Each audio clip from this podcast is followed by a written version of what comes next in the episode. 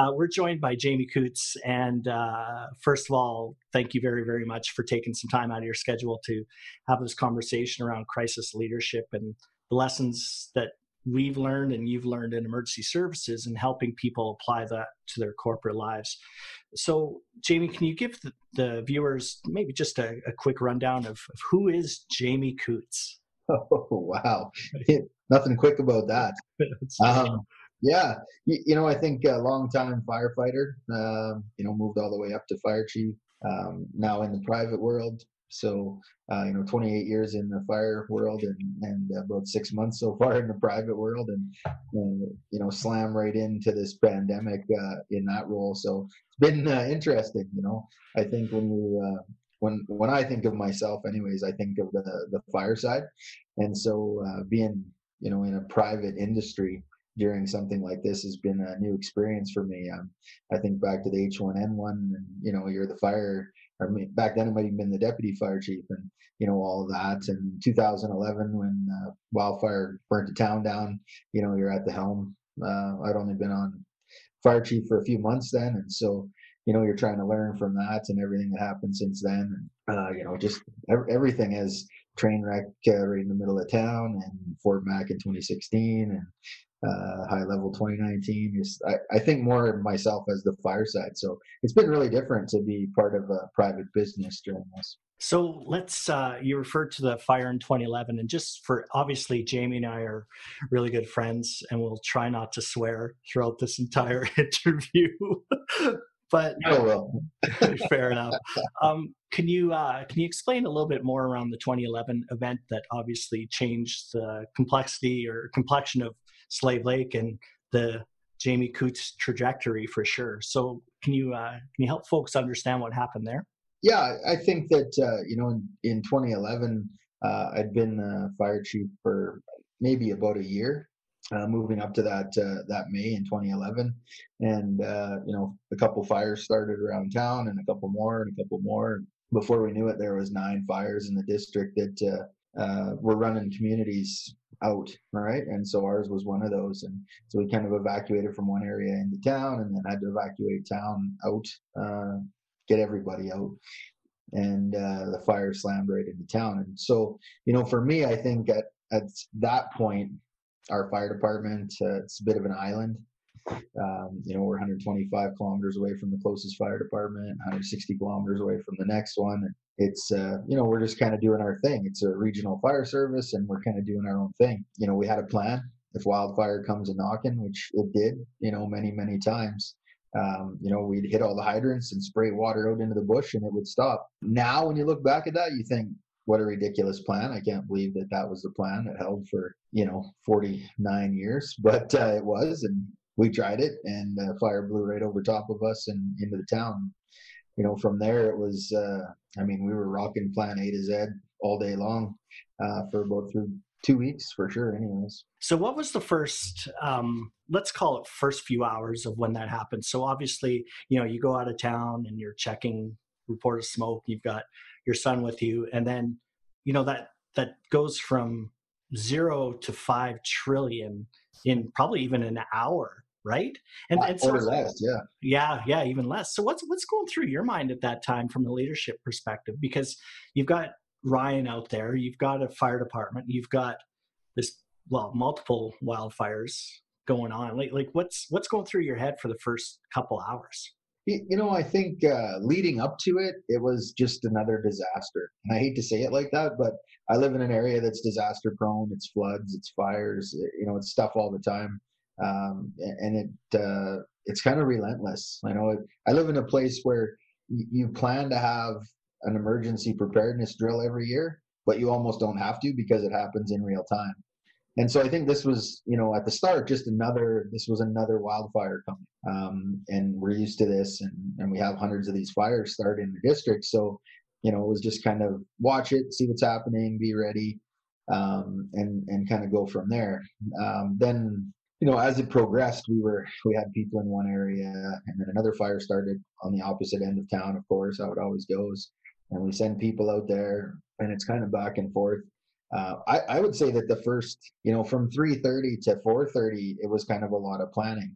And I remember being at a briefing at the Emergency Operations Center saying, you know, if nothing else changes, and I always start with that at every briefing I've ever done in my entire life, and I still do that to this day, um, because we we can only be responsible for what we know, right? Um, mm-hmm. said, "You don't know what you don't know," and that's just how it is. And so I always start those briefings with, "If nothing else changes, this is what I know right now."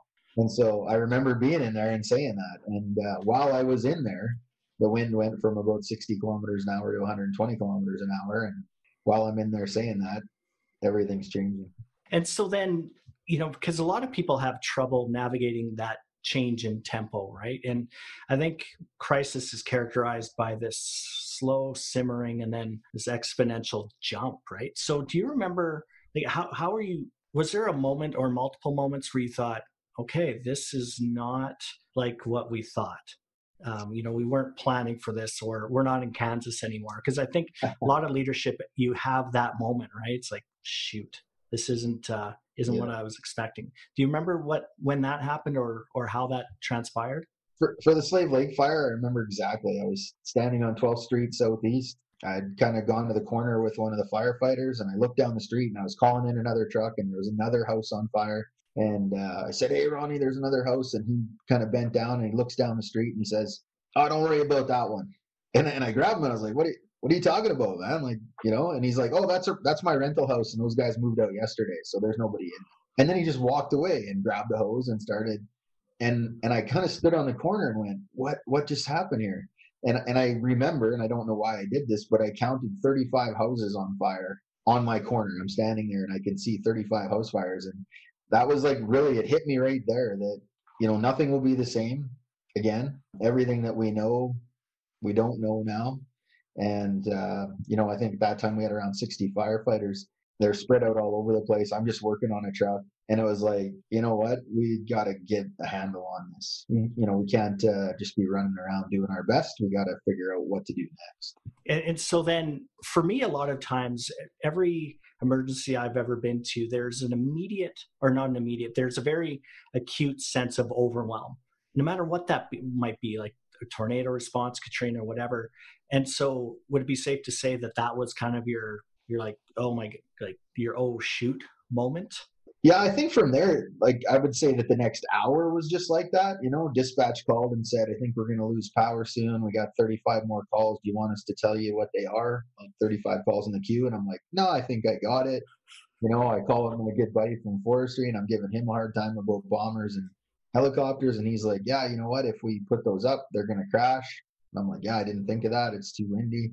And uh, you know, he says to me, "Good luck," and I said, "Yeah, you too, man." And you know, so like all these little things just kind of start to turn into this unbelievable hour of things that, when you look back now, each one of those should have scared me into statue mode, right? I should have just shut down completely. Um, but really, what happened instead was every time one of those things added on, we just went harder and faster, and and uh, really by the end of that hour, I would say the decisions were coming so fast that I was barely able to you know realize that I was making those decisions. And uh, you just had to. Your brain just kind of took over your training just took over and you just start to do this do this do this do this you know? So would it be safe to say at that point you weren't feeling stress in the traditional sense but looking back at it did did stress play a major role over the first couple hours or is that something that you felt a little bit after that? I, I would say that i was feeling some stress leading up to it. You know once i got to that 35 house realization that it was different than everything we'd ever done before and that this wasn't in any books right? So there there was there was nothing that i could have done or read or saw before um, that could help me out specifically for what we were doing at that time. And so uh, really, I, I feel that it probably got less stressful.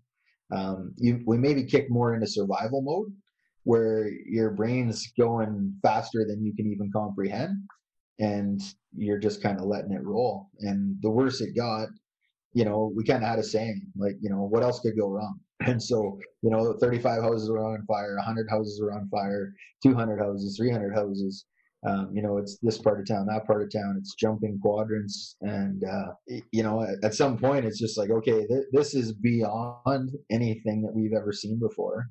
So let's just take a step back and start to make decisions that are good for the firefighters, good for the people in town, good for that, right? So it goes back to that safety, and it's uh, I didn't really have to do it; my mind just did it, and and said, uh, you know, go go back to some training you know. So number mm-hmm. one, take care of everyone's safety.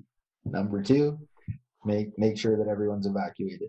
Number three, start putting out some fires. Right? You know, it it was just uh, your mind, thankfully, remembers a lot of the stuff that you see and hear and read and uh, really just kick that in high gear. So when you talk to your firefighters, because you're doing a dual role, right? Like you're doing fire chief, but you're also engaged in the field too. So you've got that going on. But when you when you talk to the the crews, how did they end up making decisions without you, essentially? Because you know, under crisis, and, and we'll talk about it.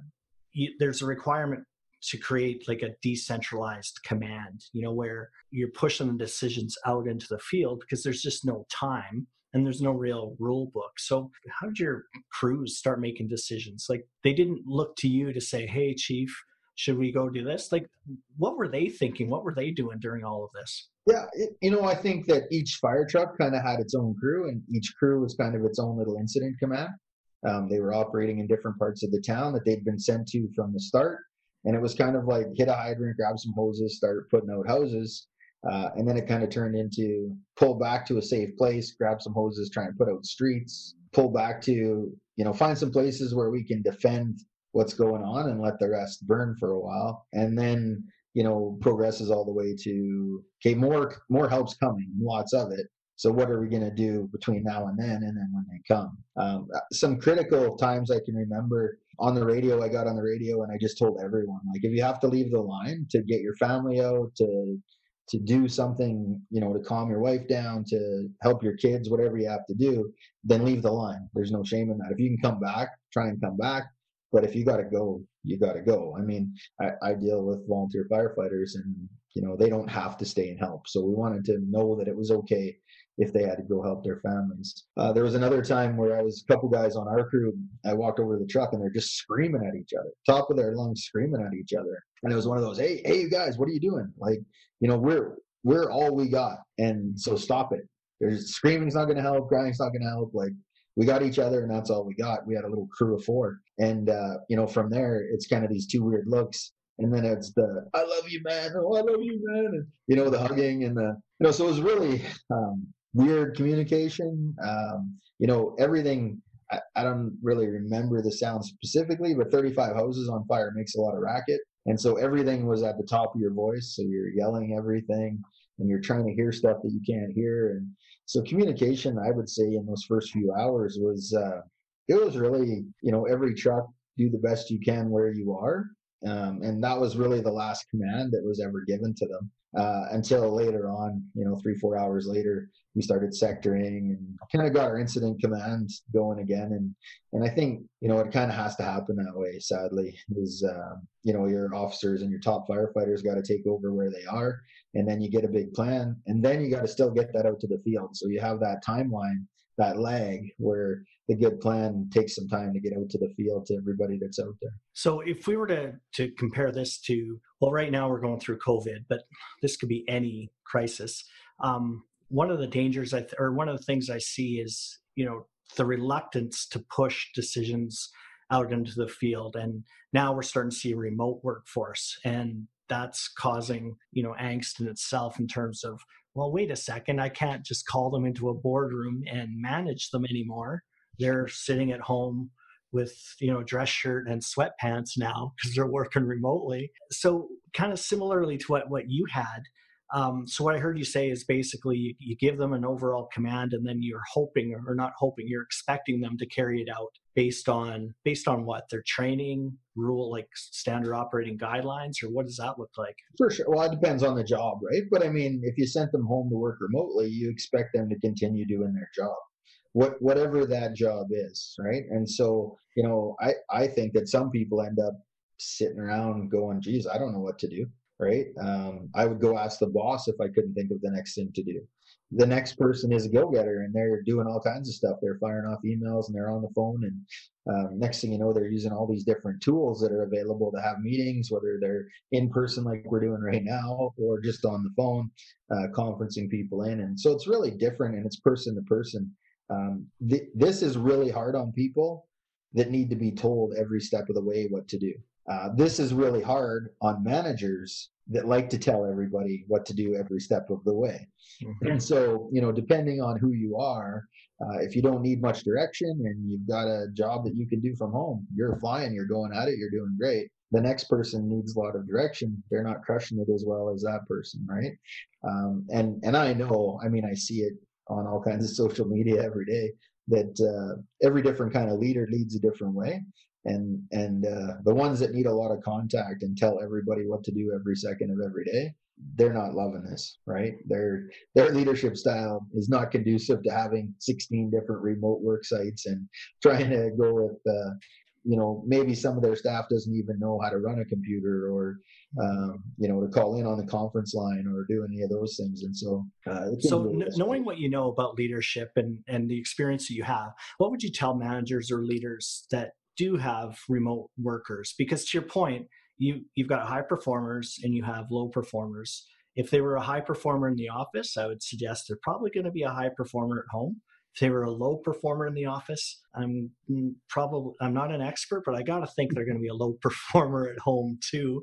So like how would you how would you deal with that? Because again in emergency services it's kind of a mis misconception that it's all centralized right? Like you've got one person making all the decisions but an effective response whether it be 2011 or anything uh, requires pushing that decision making down so what kind of advice would you give to to like a frontline manager that this is new new territory I, a couple of things i would definitely say make some decisions don't don't wait and wait and wait for things to happen because every single person that's remotely waiting for you to give some direction, right? And so there's a lot of uh, fear and worry in the world right now. And if you're not giving them any any jobs or any information, um, then they're they're just worried. They're sitting around, they're worried. Um, I'm not talking about busy work, but if there's things that people can do, get it out to them so that they can do it. Um, secondly, I would say is uh, think about what you really need to get done right so depending on the type of business that you have or that you run you know is there deadlines that you still need to meet Will those deadlines matter in two weeks, three weeks, a month? Uh, will they matter in two days? Um, you know, this thing is flying, and uh, we we don't know what's happening. The government's changing the rules every day as they learn new things. Um, you know, to me, I, I like what's happening because there's decisions are being made, good, bad, indifferent decisions are being made, and and we're getting them, and and we're reacting to those, right? And um, so, what what guidance would you have around decision making? And the reason I ask that is because there's a tendency in something like this to suffer from analysis paralysis, and and and I get the fact that you need to make decisions and you need to make good ones, but in emergency management, you almost become comfortable making a decision without all the information. And at least for me, when I have all the information, it's a red flag because to me, I'm like, hold on, if I think I know mm-hmm. everything, then I am completely detached or unaware of something big that I don't know. So how, how do you, you know, do you have any rules of thumb or anything with regard to making decisions? Yeah, I, I think that, uh, you know, look at the decisions that have to get made. Like I said, um, start at yes and work to no if you have to, instead of always okay. starting at no, right? Let, let's unpack that. What, what do you mean by that? I, I think that there's a tendency in the world uh, in general, and especially right now when it's a big emergency and everybody's panicking, to say no to everything, right? Um, you know, what if all these companies that are retooling their plants to build face shields and and face masks would have just said no? But everybody go home. We we we can't help, so everybody go home. Uh, you know, my favorite is the company that switched from making hockey equipment to making plastic face shields, right? That's somebody that said yes, we can do something. I don't know what but we can do something, right? So if you start at no, you put up a roadblock immediately that you are going to do nothing, that you're not going to change, that you can't do something. If you start at yes, I'm not saying that every time you have to say yes and you have to make it work out because it just won't work that way. But if you start at yes and work to no, you'll have a lot more success and you'll probably be a lot more helpful and your people will probably be a lot happier to be with you than if you start at no every single time. so from a leadership perspective how can you ensure that your team starts with yes and i suppose the first part would be outlaying that as an expectation um, but then from a leadership perspective how do you continue to to make that happen? Because i think people when they're scared say no right? And so unpack that a little bit from your experience. How, how do you it's easy to say say yes but you're the leader. How, how do you make that happen?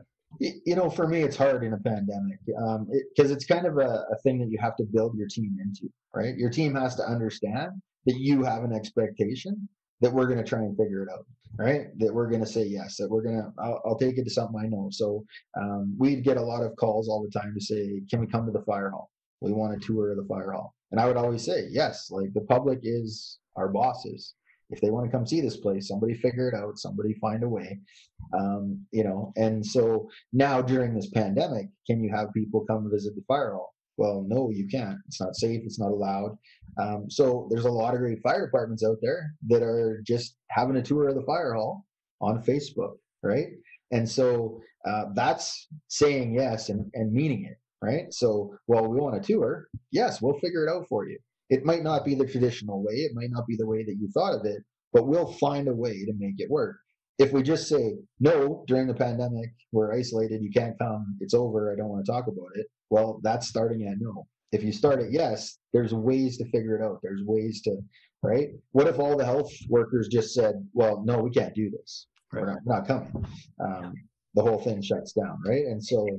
And as a leader, I think correct me if I'm wrong, but you have to recognize that when you say yes first, the the how may not end up being perfect, or how you might lay it down.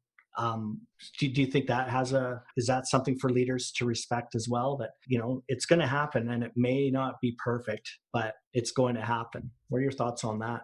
I mean, during this, just think of all the people that the no people that started at no I can't run this company from home. That person can't work from home. That person can't do this.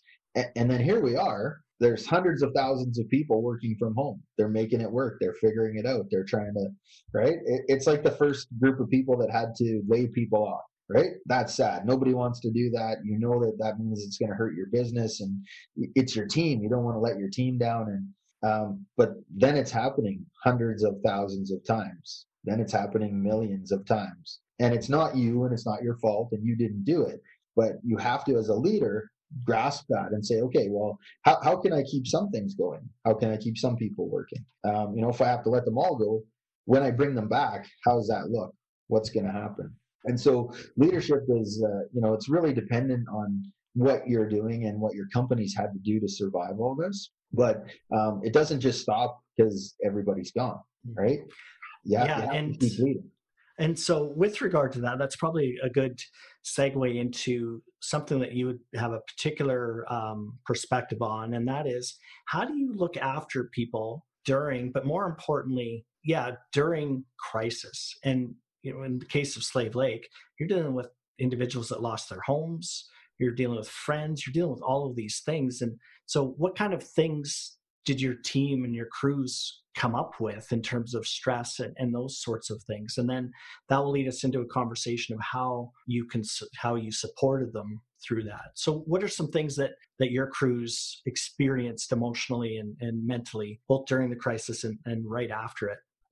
I think you always have to remember that the people are the most important thing right? Without the people it doesn't move. Nothing moves nothing happens right? So for us um, you know, the firefighters that lost their houses, once they knew their families were safe, there, there's nothing else they can do, right? You're not going to rebuild your house overnight. You're not going to figure out your insurance overnight. You're not, and so they really just wanted to stay part of the team. They wanted to stay in the fight and and try and that's great, you know. And we let that happen, and uh, I think that uh, you know we protected them as best we can, not sending them into those neighborhoods and and really, uh, you know, starting and finishing every day with debriefs, having counselors available, uh, breaking down all those stereotypes, and just saying, "Hey, if you got to talk, you got to talk."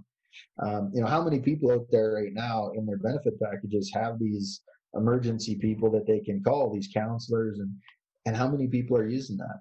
Right? We're kind of a well, we'll top it out society, and we don't really need to be. Um, you know, I tell people all the time, if you need to talk, talk. But I mean, I'm not a counselor, so if you need more than I can help you with, call the professionals. Now, are they getting overwhelmed? I, I don't know. But uh, you know, the people are the most important thing. And even once we've had to lay them off, you have to stay in touch. You, you have to keep talking to them. You have to, how are you doing? Um, you know, and it's uh, it's the simple things. Like you could say, well, how's the money situation?